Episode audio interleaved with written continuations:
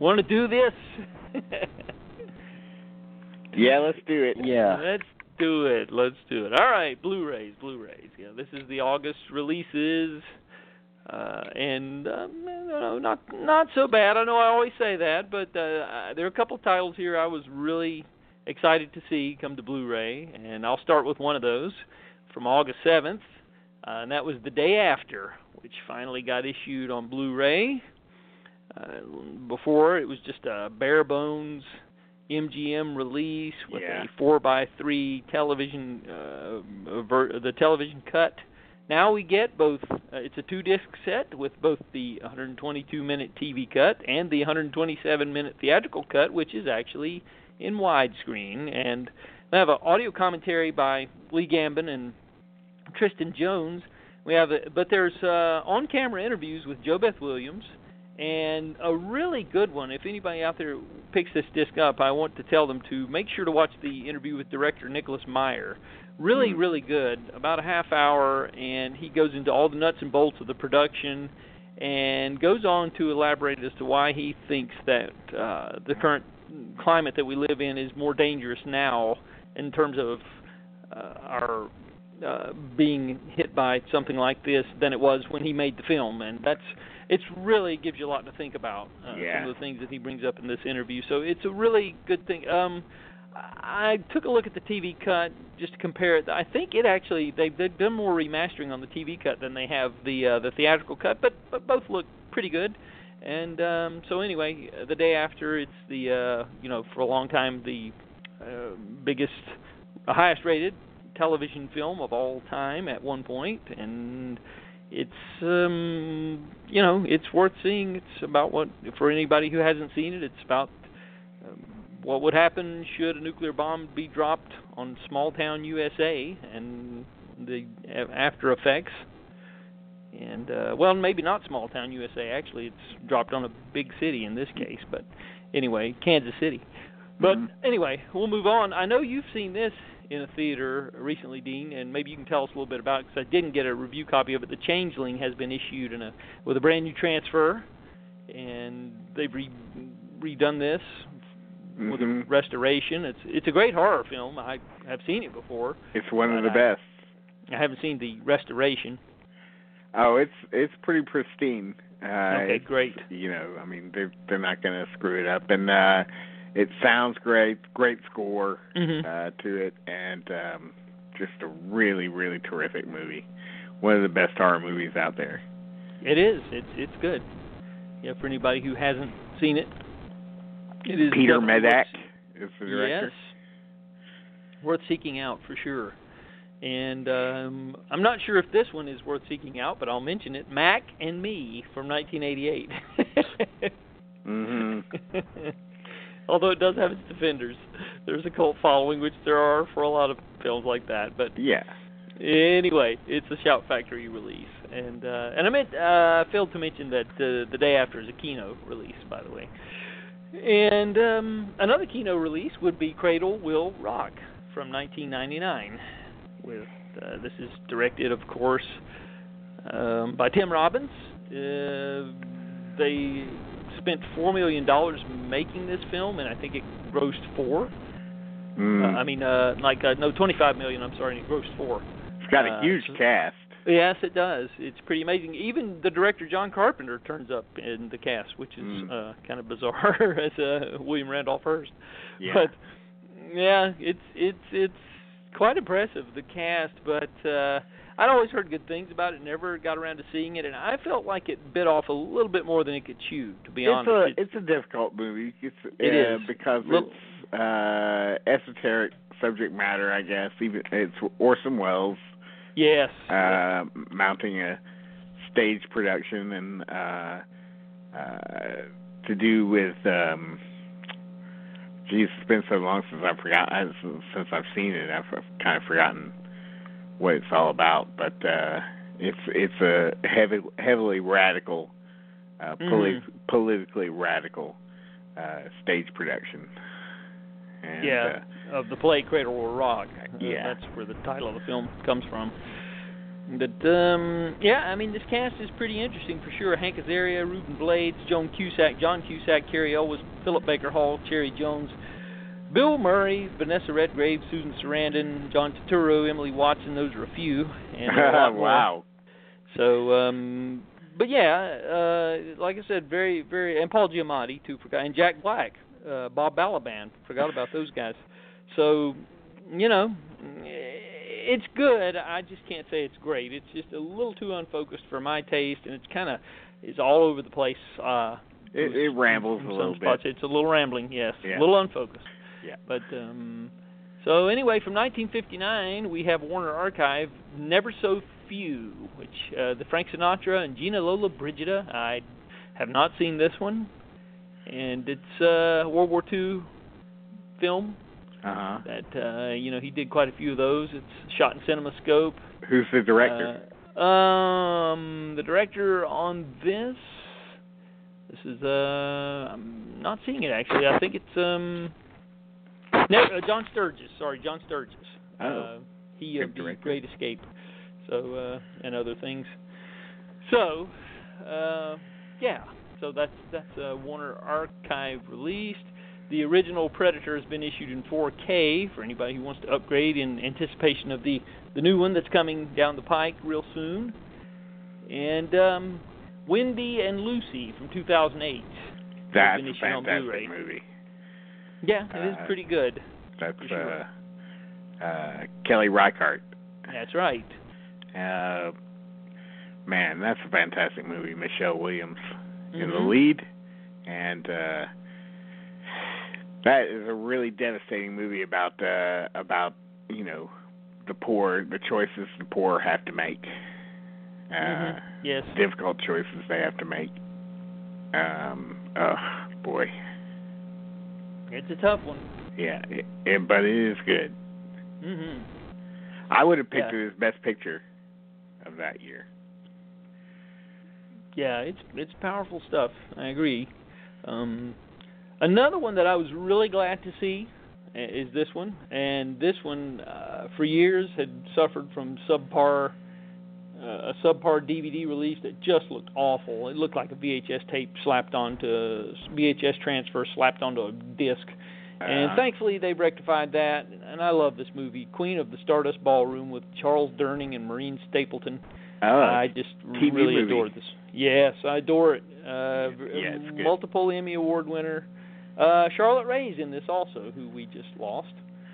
But this is a beautiful movie about grief and trying to move on with your life in the face of grief, and about it has kind of a Marty-esque vibe, I would say, because it takes place in a New York ballroom. You know, it centers around a New York ballroom, which the movie Marty with Ernest Borgnine has some similarities to that, with, you know, Marty meeting his love at the dance, and it just kind of puts me in mind of that, except it deals with people who are, you know, about 20 years older than the character of Marty.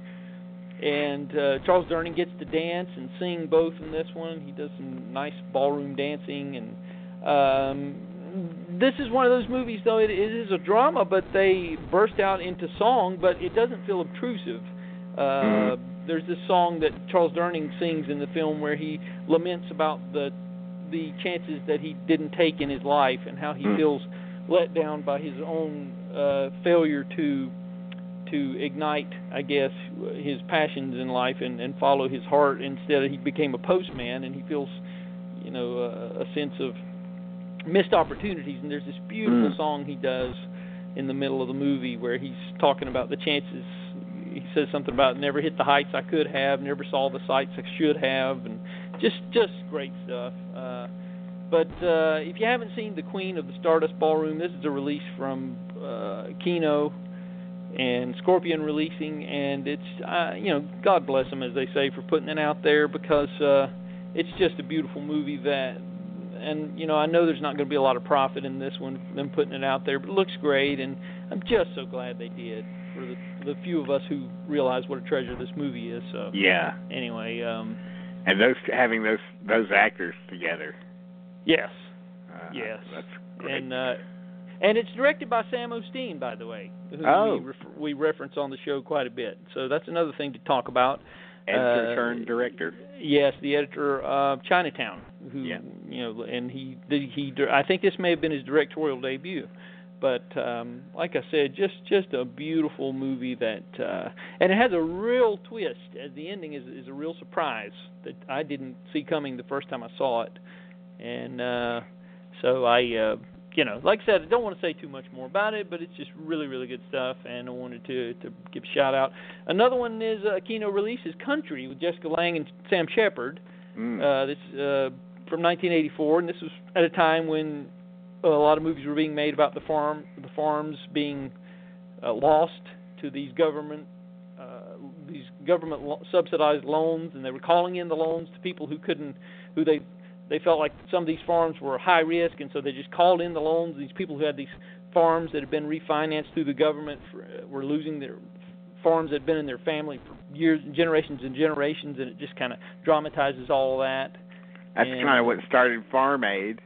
Yes, it's the same thing, yes, around that same time. But great performances by Jessica Lange and Sam Shepard, and Wilford Brimley's in it too. And just, a really, really good movie about that thing that was going on back then, and still does to a certain degree. So just wanted to mention that. And then we'll move on to August 14th. We have The Return of the Living Dead, Part 2. Okay. I can relax on this one. Well, I didn't get around to seeing it, actually, to be honest, but I have not heard good things. I don't know. I am going to investigate before I give it a yay or nay, but anyway, it is the sequel. Has no connection whatsoever to the original Return of the Living Dead, except for the fact that James Karen returns. Although his character was killed in the first film, I'm sure I assume he's playing a different character, but... Anyway, it's a nice, for anybody who loves this film, they've done a nice job, Scream Factory. They've recently acquired a licensing agreement with Warner Brothers, and this is one of the Warner titles. It was originally a Lorimar production, and Warner owns Lorimar now, so that's how they came about getting this out there. And a thing that's worth mentioning about this film is that originally the soundtrack for the film had been altered on previous DVD releases. The original theatrical soundtrack has been restored here, and it's a little different for anybody who's a fan. But anyway, I won't talk too much about that. Just want to let people know it's out there with a lot of new extras. And so anyway, and Scream Factory has also released some of their older titles with new 4K transfers in steel boxes, limited edition steel box. They've done Life Force, Army of Darkness, and The Howling. All those have been, reissued. And so here's another title that I am really, really pleased that they have issued. It's from the Sony On Demand, where they press the discs when you order them. It's that situation we've talked about in the past. It's not something you can walk into a store and get, but certainly something that I am glad they put out. Casualties of War has finally made its way to Blu-ray, so I was glad to see that. For any De Palma completists out there, there's some good stuff in Casualties of War, and I think it was unjustly... I'm not going to say it's perfect, but it has its moments, and some of them are indeed powerful, and it's just one of those movies that's had shabby treatment on home video and really unjustly forgotten when it came out, I think. So, anyway, but Casualties of War now available. And another Scream Factory release is The Unborn with Brooke Adams from 1991. This is kind of a retread on Rosemary's Baby territory. But James Karen, again. Yeah, he was big in horror movies after Poltergeist. Yes. Yeah. But it's a young wife, Brooke Adams, suspecting that a mysterious doctor has inseminated her with mutated sperm in an attempt to create a superhuman fetus. And it has Kathy Griffin in it, Lisa Kudrow. It's worth mentioning because of its early appearances by them. But 1991, and just wanted to mention that. And Tideland, the Terry Gilliam film, has been released by Arrow Video in a new special edition. Much maligned. Terry Gilliam much maligned. Yes, it was. So much so that I stayed away from it. Is it worth seeing? It's not the worst thing I've ever seen, but it's not one of his brighter spots on his resume, I will say that. So, okay. So we'll move on to this next title is from Kit Parker Films, which is a fairly new upstart company. And I'm not sure how I deal with saying the title here, and you, anybody who knows this film knows what I'm talking about. It's the Fred Williamson film that's listed as The Boss, but that wasn't the original title. Right. Was and I just won't go into that. The original title would be controversial now, I guess. Yes. Yes, it would, and it starts with an N. But, and it's directed by Jack Arnold, who did The Creature from the Black Lagoon and The Incredible Shrinking Man, which is kind of shocking when you think about that. It has D'Urville Martin in it, too? It does, yes. It's a revenge thriller. It is a revenge thriller. But, you know, I would venture out a guess to say that that Django Unchained owes a little bit of a debt of gratitude to this film. I would agree with that, yeah. Yeah, so, you know, if the truth were told. So, anyway, but moving along, Home from the Hill has been issued by Warner Archive. That's a Robert Mitchum film. That's a TV movie, isn't it? What's that? Isn't that a TV movie? No, 1960. Filmed in CinemaScope and directed by Vincent Minnelli. Oh, okay. And all right. 2.5 hours, actually, and quite good. In CinemaScope and Metrocolor, I should say.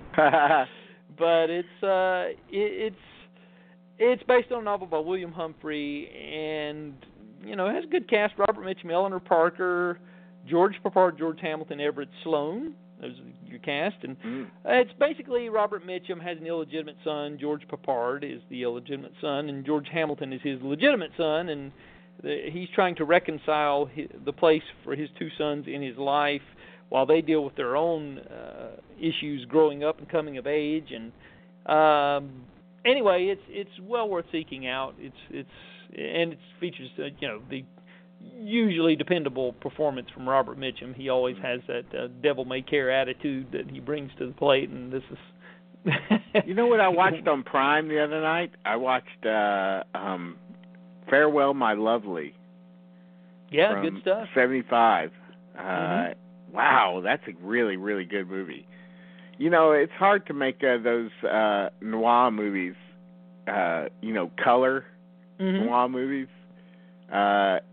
It's set in the 40s, luckily, but wow, what a great movie! So fascinating. So it's basically a remake of The Big Sleep with, and it's got the. It's got some of your friends in it. It's got Jack O'Halloran. Yeah. He recommended it to me, actually. I had always been a blind spot until he mentioned it. And he's like, oh, you got to see it. So, yeah. And really great Charlotte Rampling is in it, too. And she looks beautiful. And Sylvia Miles was nominated for a supporting actress Oscar. Yeah. For told me she only had 3 scenes. Wow. Yeah, that's right. She's dead in one of them. Yeah. Well, he told me he probably would have gotten nominated for an Oscar if he'd for the supporting actor, but he wasn't playing the game because they wanted him to go on Carson, and Carson was going to ask him about his dad's mob connections, and he just didn't want to go into that. And so he wouldn't go on Carson, and he said that probably cost him an Oscar nomination because he wouldn't play the game. But, shameful. But that you didn't get it. But you're right. That's one to mention. And Burton Gilliam. We love Burton Gilliam. Yes, he's great. He's great. The old Sheik of Araby. Yeah, Sheik of Araby. It's a throwback to Paper Moon. He's in that, and there's a funny line about the Sheik of Araby. But anyway, so there's a Criterion release, The Ballad of Gregorio Cortez from 1982. That's a really good movie. Too. Yeah. Very good. It's been a long time for me. I haven't gotten to revisit, but it's Tom Bauer, James Gammon, Edward James Olmos, Bruce McGill, and the great character actor Brian James, and directed and written by Robert M. Young, who would go on to do other things like Dominic and Eugene, which I love. One Trick Pony, another good one, yes. Paul Simon. So, he's a really good director. Yeah, he is. Very underrated, underappreciated, and, you know, this is... Edward James Olmos in the lead. Mm-hmm. We should make clear. That's true. So lots of Spanish language stuff in it.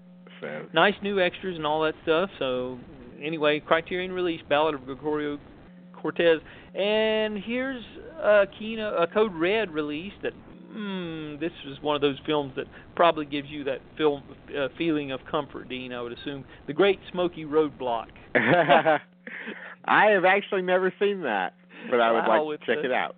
Henry Fonda as a truck driver, a 60-year-old truck driver who gets his rig repossessed by the finance company and decides to make that last perfect cross-country run. And this has great supporting work from, listen to this cast, Eileen Brennan, Austin Pendleton, Robert Englund, Dub Taylor, and John Biner. How about that? Wow. Wow, that sounds good. Yeah, so, you know, this is. I'm glad they put it out there. This was originally issued in theaters in the United States at 86 minutes, but there was a longer print of it, and thankfully Code Red has put that out. This is the 105-minute print, the correct version of it. So if you want to see Henry Fonda as a truck driver, well, there's your chance. Okay. Sounds good to me. Yeah, me too. And we'll move on to 1967's Smashing Time from Kino Lorber. And this is one I've never seen. This is the 60s movie with the two girls in it. Lynn Redgrave, Michael York, and Rita Tushingham. Rita Tushingham. Yeah, and this is directed by Desmond Davis. And, you know, I didn't get a review copy of this one. I haven't gotten a chance to see it, but generally well regarded, I think. It has kind of a cult following, yeah. I think it does, yeah. So the 1978 title, Laser Blast, has been issued by Full Moon Features. Guilty pleasure. Yeah, it's on their VHS Retro Big Box Collection series. Yeah. And this has Eddie Deason, our good friend Eddie Deason. This was actually the first film that Eddie Deason was in that was actually released, although it was the third film that he shot. Yeah. The first of his film's appearances to be released. Yeah, so, he's kind of in a kind of a villainous role, although still comedic. But he's sort of one of the bad guys, like little... friend, you know, that tortures our hero and gets his comeuppance for it, and you get to see the great scene of the lead actor like driving down the road and coming across a Star Wars billboard, which he shoots with the laser gun and blows it up. Yeah. And don't forget, it has Godfather actor Gianni Russo and also Cheryl Smith. So. And really good stop-motion effects from Dave Allen. Dave Allen? Yes. Yeah. The late, great Dave Allen. He was so good. Yeah. So many good things that he did there. And I always remember his creations for Flesh Gordon is the one that stands out with Flesh Gordon. With his Penisaurus. That. Yeah. Yeah, here he does the aliens that come down to Earth and the spaceship and everything. Yeah. The Lonely Guy. From 1984, the Steve Martin film. Written by the recently passed Bruce J. Neil Simon. Neil Simon. Neil Simon wrote the screenplay. That's correct. It was written by Bruce J. Friedman. That is right. Yes. Yeah. I forgot about that. But yes, and what can we say? We'll stop for a minute and acknowledge the passing of Neil Simon. What can we say about him? What a great talent. Yeah, really great talent. What would be your favorite Neil Simon things?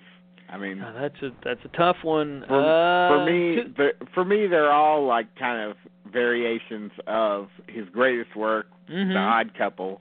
I think that's kind of his defining work, and some of my favorite favorites are I like The Goodbye Girl, which has similarities to Odd Couple, and of course The Sunshine Boys. Oh yeah. Both of those were great. I do love those. I just love The Odd Couple, like you said. I think that's hysterical.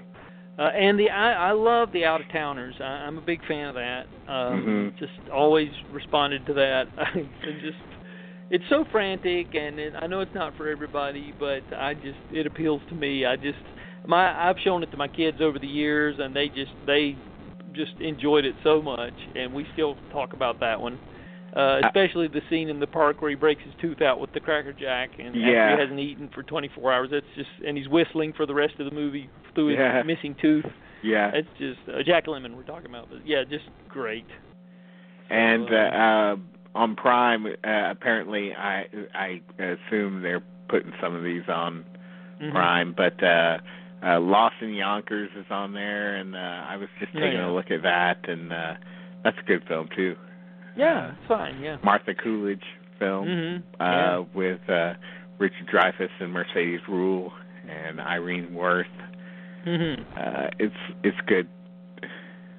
Yeah, that was her, Mercedes Ruehl, and her post-Oscar when she was fresh off her win from Fisher King. And people, and she didn't quite make the transition to the... that didn't really do a whole lot for her. I was hoping, because I like her so much, but didn't really translate into a big movie career. Although she's still active on stage, I know, and everything. I'm sure she does live TV. Oh yeah, that too.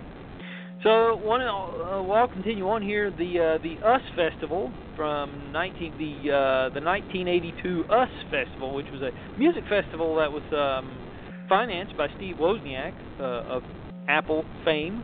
And this is a documentary about that festival. And the fest had Tom Petty and the Heartbreakers, the Police, Fleetwood Mac, Santana, the B-52s, the Cars, the Ramones, Talking Heads. This is a documentary about that fest and how it came together, and lots of musical performances are there. This is an MVD release, but wanted to mention that to anybody who's a fan of 80s music. This is a nice time capsule of that period. So, yeah. And it's the 1972 film The Gore Girls, directed by Herschel Gordon Lewis. That's another Arrow Video title. And wanted to mention that's out there. And as a bonus, it includes his feature film, the 1971 film This Stuff Will Kill Ya, as a bonus. So you get really two movies for the price of one. And there's a small, nice remastering of the movie if you're a fan of it. And some extra featurettes, including one with Joe Swanberg talking about Lewis' legacy as a pioneer of regional indie filmmaking. So, nice essay booklet. So if you're a Herschel Gordon Lewis fan, well, and there are many, this is out there. And The Cat o' Nine Tails is another Arrow Video release, the Dario Argento film. Nice brand new 4K restoration with newly translated English subtitles, and actually new interviews with Dario Argento on there. So if you're, it's one of his better early films, I think. And so we have all that, and then have you seen the Grace Jones documentary yet? That's out. I haven't checked that out yet.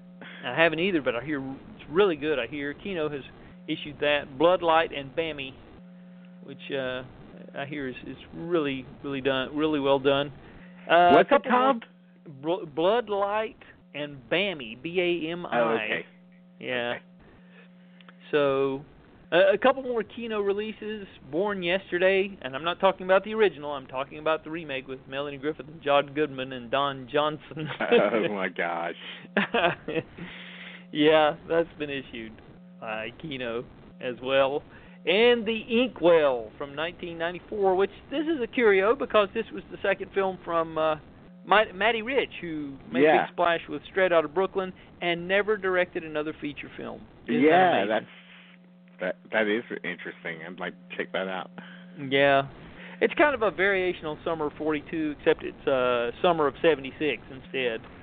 And it has, a lot of period music from BT Express, Gladys Knight, and all that stuff, and it's young guy, older woman kind of thing. Like I said, coming of age, summer of 76. I like the period, so there you go. But it's it makes you wonder what happened to that guy. He just never. He came out such a big talent, made such a splash at 19. He made his first film, and then followed up quickly with this, and then nothing. So Are there extras on the disc? Yeah, maybe, there's an audio commentary with Matty Ridge. Oh, okay. So you know. So he's still around. He's still around. Yes, he is. But anyway, just wanted to mention that. And 1981's film Zoot Suit has been issued by Universal. That's an interesting movie. Another Edward James Olmos movie. It is. I was going to say that. And Tyne Daly and Charles Aidman and Rose Portillo and Daniel Valdez, and directed by Luis Valdez, who has made quite a few really well-made movies over the years. Is this about the Zoot Suit riots? Does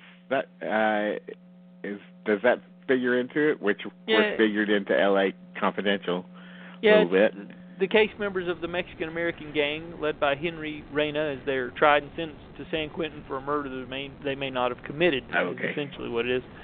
But, Okay. So those are a few things that are that were on that. That was on August the 14th.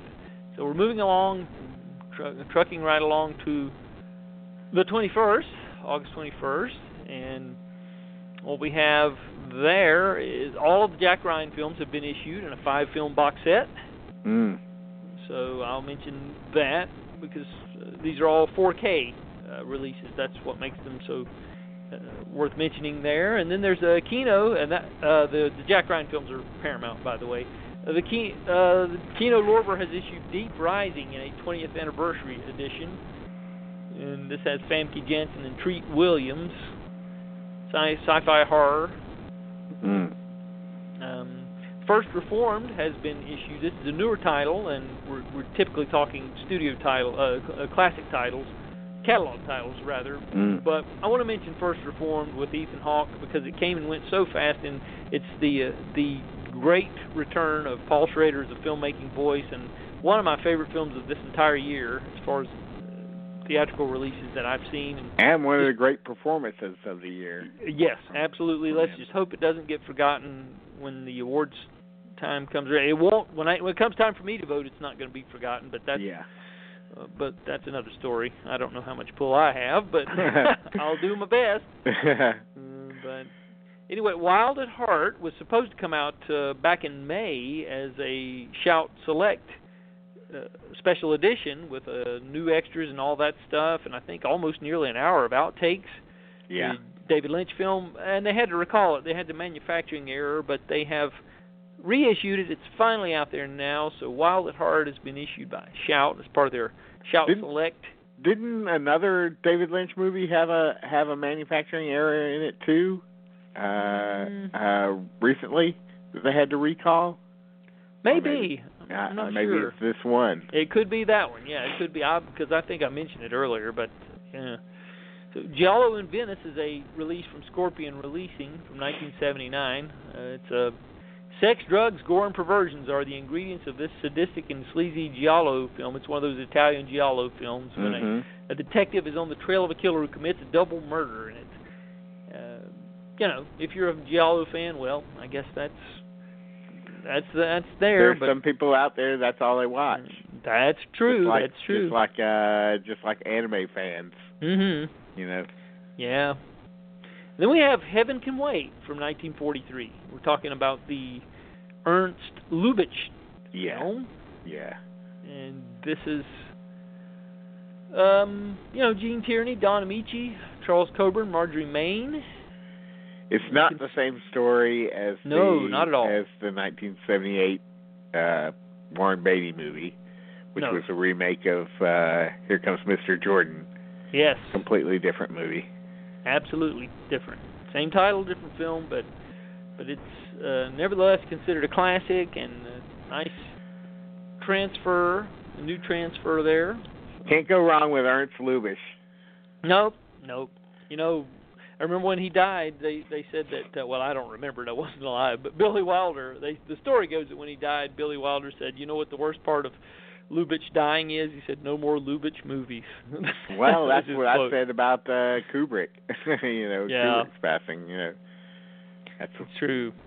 It's the bad thing about anybody passing. Mm-hmm. Absolutely.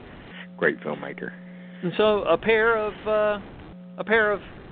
William Castle films have been issued by Scream Factory with new transfers and lots of nice extras here, a lot of them new to video. We have Straight Jacket from 1964 is one of them. Good one. Joan Crawford. Yes, it even has the actual Joan Crawford costume and makeup test and just some new and axe swinging screen tests with Joan Crawford swinging the axe, and has still gallery and new audio commentaries and Peter, give me the axe. Yeah, yes, exactly. But yeah, if you're a Joan Crawford fan and a William Castle fan, well, there you go. And The Tingler. The Tingler. Vincent Price, where this is going, the film that famously had them wiring up the seats. Yeah, the theater with seats. With electroshock. Yeah, mild electroshock charges when the Tingler appears. And then the last part of the movie, the screen goes black, and you hear Vincent Price's voice come on the soundtrack, warning you that the Tingler is loose in the theater. Yes, the Tingler is loose in the theater. Scream! Yes, run for your life! Screaming apparently.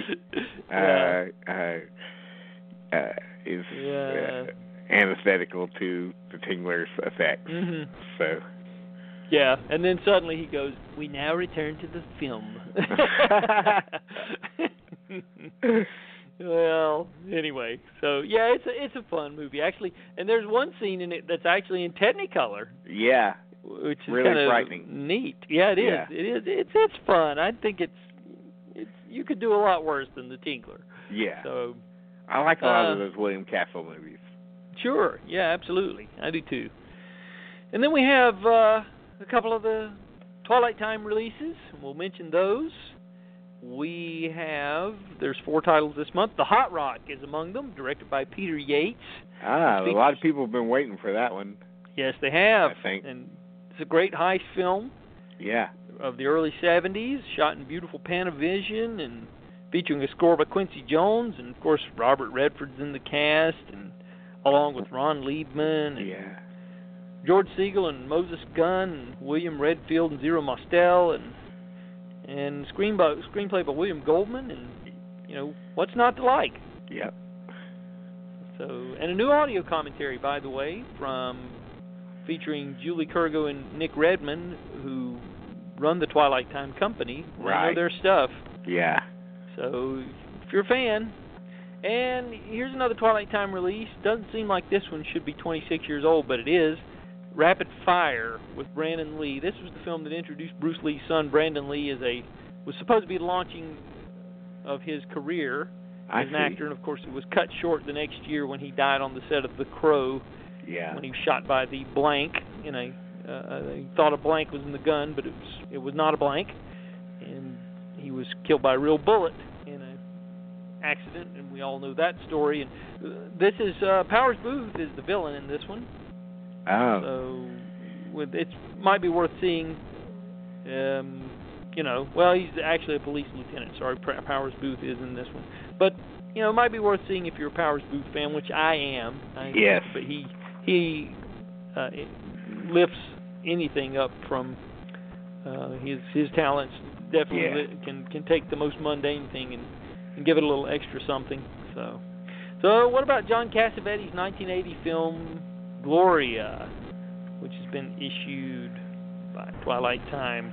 What do we want to say about that? I've never cared for it personally, though I like Jenna Rollins. Yes. But I've always felt it was one of his weaker efforts. I think it was his attempt, obviously, at mainstream film. It's way too long. That's my big criticism. There's no reason why this film needs to be 2 hours. It needed to be trimmed judiciously and was not. It does have some great things to recommend it, though. I will say that. There's a terrific Bill Conti score, maybe one of Bill Conti's best, I would say. I'll even go there and say that may be one of his best scores ever. Yeah, and Conti was doing great work in this time period, Yes. Really good, really great work. Yes, I'm a big, big fan of that. And I think the cinematography is terrific as well. especially those helicopter shots of New York at night during the opening of the film are it's breathtaking. And they just swoop down and through the city, and just so beautiful photography, and it captures it's a nice portrait of New York City at a time that doesn't exist anymore, obviously, and for many reasons. And so it's a time capsule, and I'm still aspect. For that same reason, I'm still waiting on Night of the Juggler to come out. Yeah, me too. I would love to see that. And I don't know what the deal is and why that's being held up. Probably music rights thing. You could be right. Yeah. But yeah, as a film, Gloria doesn't quite hold together. Although her performance is good, she's doing the best that she can with it. Yeah. But the kid in the movie, he speaks. I have a problem with his dialogue. He uses words that a kid would not be using is a problem that I have. I don't think the kid performance is very effective. Right. It could be in the dialogue. Could be they were asking him to do dialogue that he wasn't ready for or something. Yeah. But, I think that's where it falls down. Yeah, this is true. So, anyway, but the final Twilight Time release is The Virgin Soldiers from 1969. This is one I have to admit I wasn't familiar with. As Lynn Redgrave and Nigel Davenport and Nigel Patrick, and it's directed by John Dexter, and it's a service comedy, I guess you would say. Okay. But I will eventually get around to seeing it. I haven't yet, but for anybody who is a fan, there you go. And Susan Seidelman's film debut, Smithereens, from 1982. That's got a big cult following. Yeah, originally shot on gritty 16mm film stock. It's been nicely restored, and they didn't take all the grain out either, so it has kind of a filmic look. And there's audio commentary with Susan Seidelman and couple of her early films, two early shorts are on here as bonuses, and there's nice essay booklets. So another film that captures New York City at an interesting time, early 80s again, the grit and the glam of downtown in the 80s. Mm-hmm. So these are great snapshots of the long-gone New York City as folks used to know it. And then there's Memories of Underdevelopment, which that's is a landmark Spanish movie, right? Cuban cinema. Yeah, it's supposedly a landmark in Cuban cinema. Yeah. Another one I didn't get around to seeing, but well renowned, and has new 4K digital restoration, new interviews with the novelist and screenwriter. There's a 2008 feature-length documentary on the director of the film, and a segment from an 89 audio interview with the director, and new interviews with some of the actors. So a lot of. Who's the director again? The director of the film was Thomas Gutierrez Alia. I'm not sure I'm pronouncing that correct, but anyway, yeah. So there's that, and then there's another Scream Factory release, Brain Scan, from 1994, I think maybe the final film directed by John Flynn, who also did Rolling Thunder. Oh, wow. And this has Frank Langella, Edward Furlong, Amy Hargraves, and T. Ryder Smith, and featuring music by George S. Clinton, not the George Clinton, the soul. Who we've interviewed on the show. Right, yeah. But it's kind of a mishmash horror movie that has to deal with a interactive video game where the new high-tech wizardry penetrates this kid's subconscious, and his darkest impulses lead him through a maze of murder and deception and desire and that sort of thing. So has a cult following, as a lot of these horror films do. So. But there you go. Brain Scan. And The Last Hunt is another Warner Archive release. This is Robert Taylor, Stuart Granger, and Lloyd Nolan, Deborah Padgett, and Russ Tamblyn. And this is written and directed by somebody that you and I have talked about a lot recently. That would be Richard Brooks. Oh, yeah. Because I watched Looking for Mr. Goodbar recently, and I thought it would be a good entry into my list of movies that are really non-horror movies, but are really horrific. But I find it really terrifying. Yeah. Looking for Mr. Goodbar, and of course one of the most shocking endings ever. Mm-hmm. Absolutely, yeah. And Stephen King famously said his wife tossed her cookies when they saw it in the theater when it came out. So. Yeah, I think it's an ending that scares every female to death. You know, because it is absolutely horrifying. Yeah, 'tis true. It's very true. But I have not seen The Last Hunt. I can't wait to get to it. But it's a western. But, another Richard Brooks you've seen recently is The Happy Ending. We talked about that. The Happy Ending, yes. Yeah. Which also is kind of horrifying in its own way. Yeah. So anyway, I just wanted to alert people that The Last Hunt is available. Like I said, it is a western, and it has vintage TV promotional excerpts from the MGM Parade TV series as a bonus. So that's kind of interesting. So, another film that was never issued on DVD and has gone straight to Blu-ray for the first time is a Warner Archive release. And this is an adaptation of the Norman Mailer classic novel, The Naked and the Dead. Never seen it.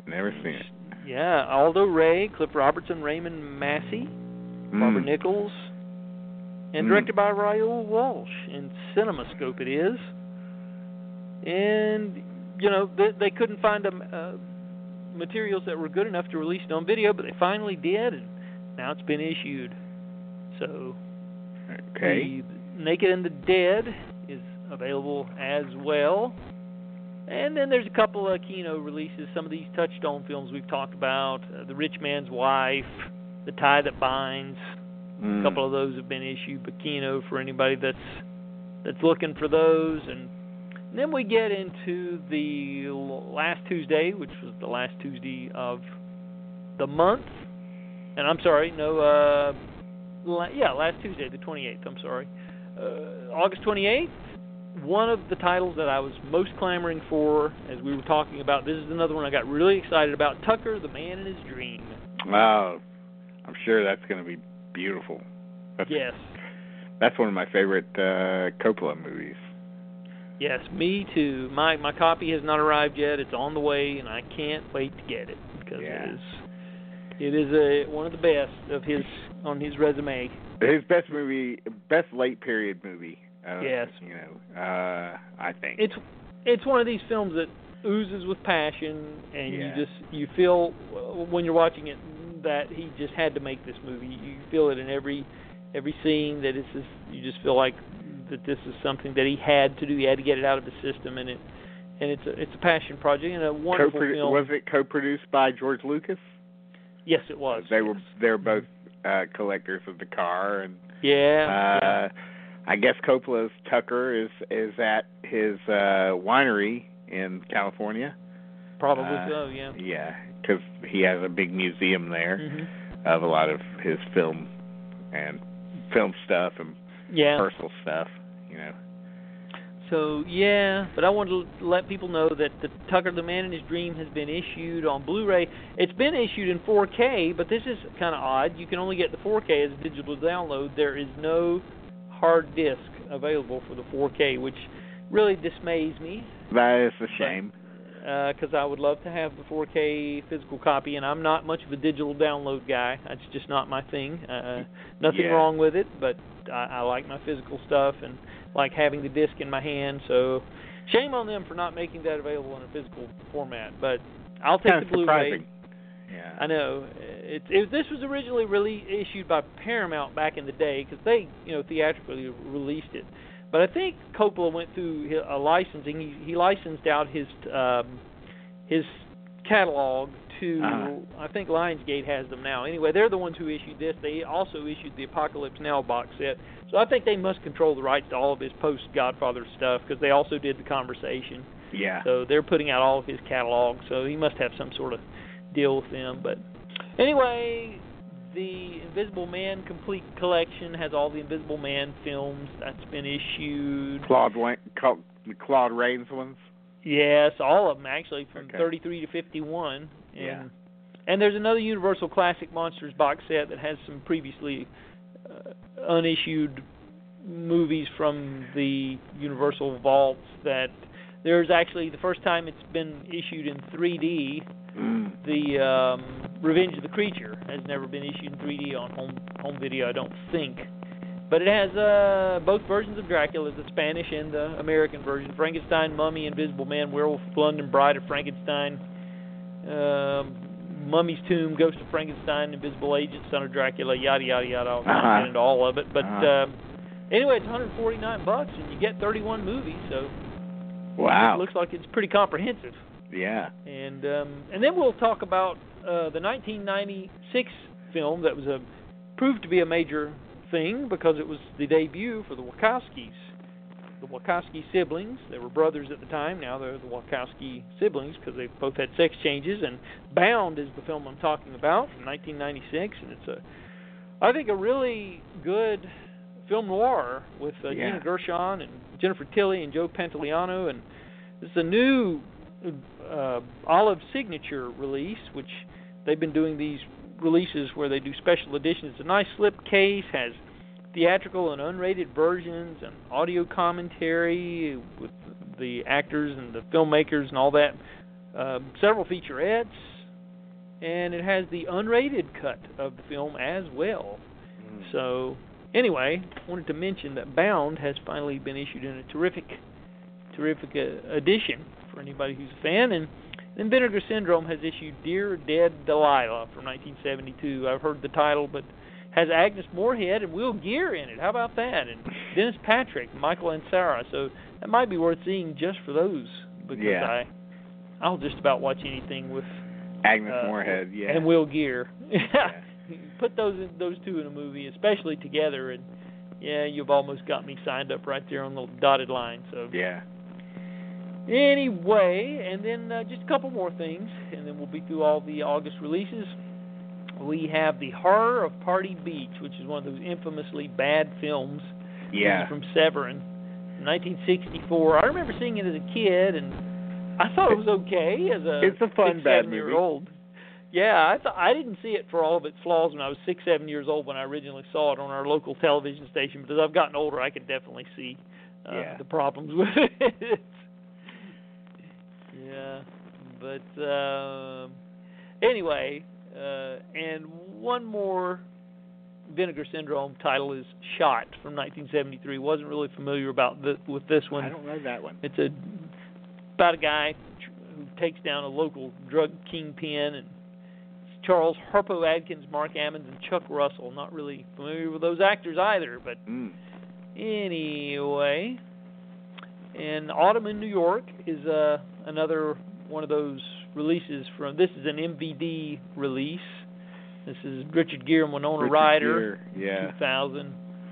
May December Romance. Yes, May December Romance, exactly. And then the documentary RBG is now out. The one the about big hit. Bader Ginsburg, yes, has done quite well. So that has been released finally, and we'll just leave it on that note, I guess. Oh, and one more, 1,000 Acres. Oh, two more. 1,000 Acres with Michelle Pfeiffer and Jessica Lange. That's a Kino release. And A Minute to Pray, A Second to Die, another Kino release. And this one is directed by Franco Giraldi and stars Alex Gordon, Arthur Kennedy, and Robert Ryan. I was going to say it has to be Italian. It is. It is, yes. With a title like that. Yep.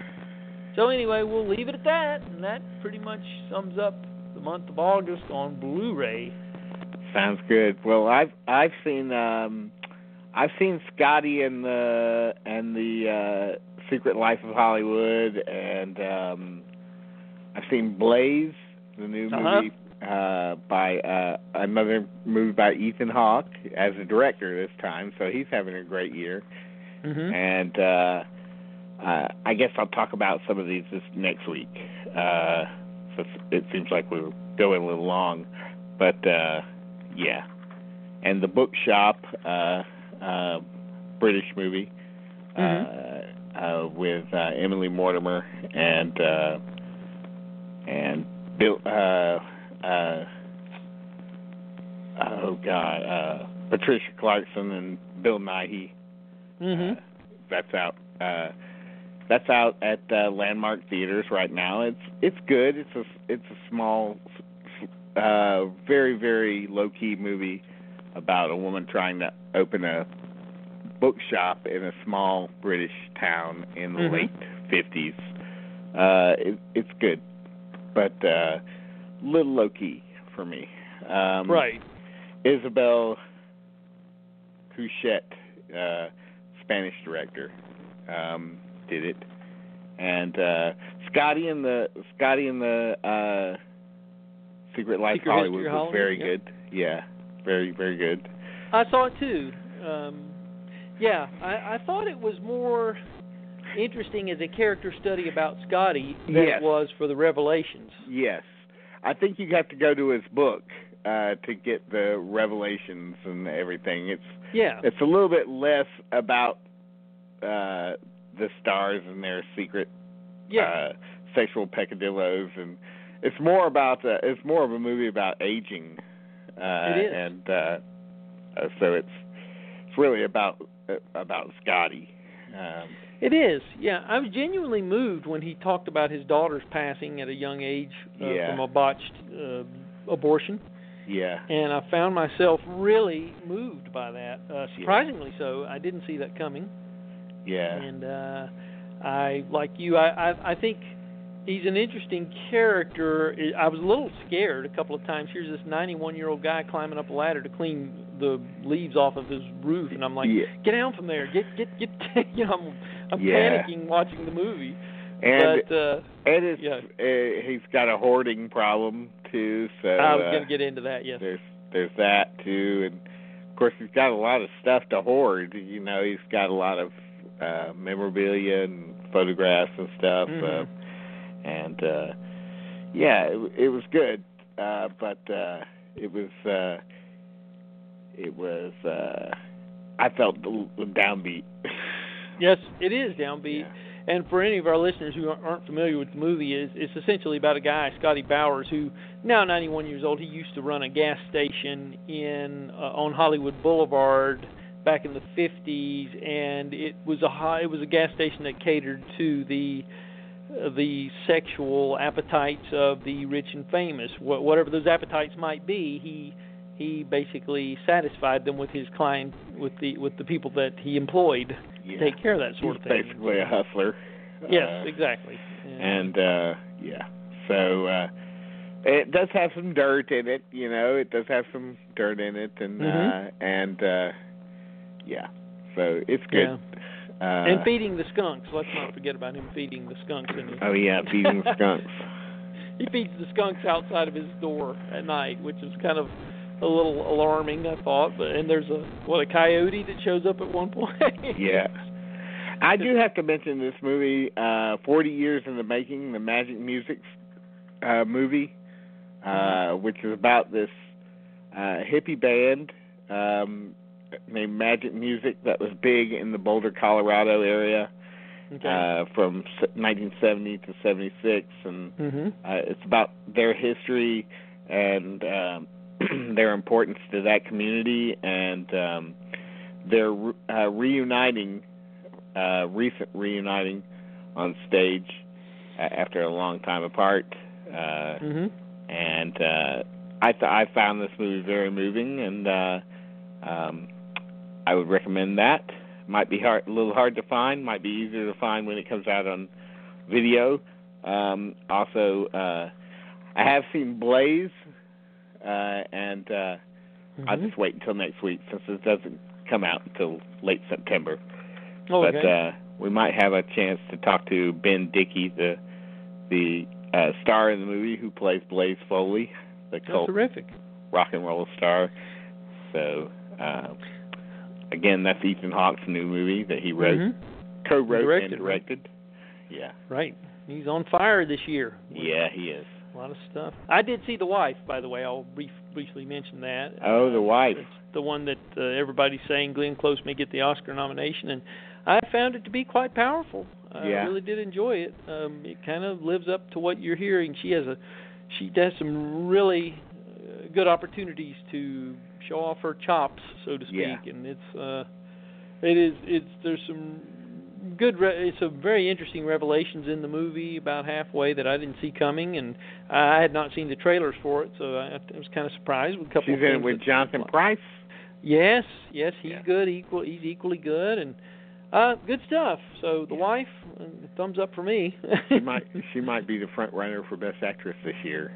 Yeah, she deserves it. She's 71 now, and I think she's been unjustly overlooked too many times. Yeah. So, yeah. Stuff. Though she'll have some competition probably from Lady Gaga. Yes, and quite a few others probably that we don't know about yet. Yeah.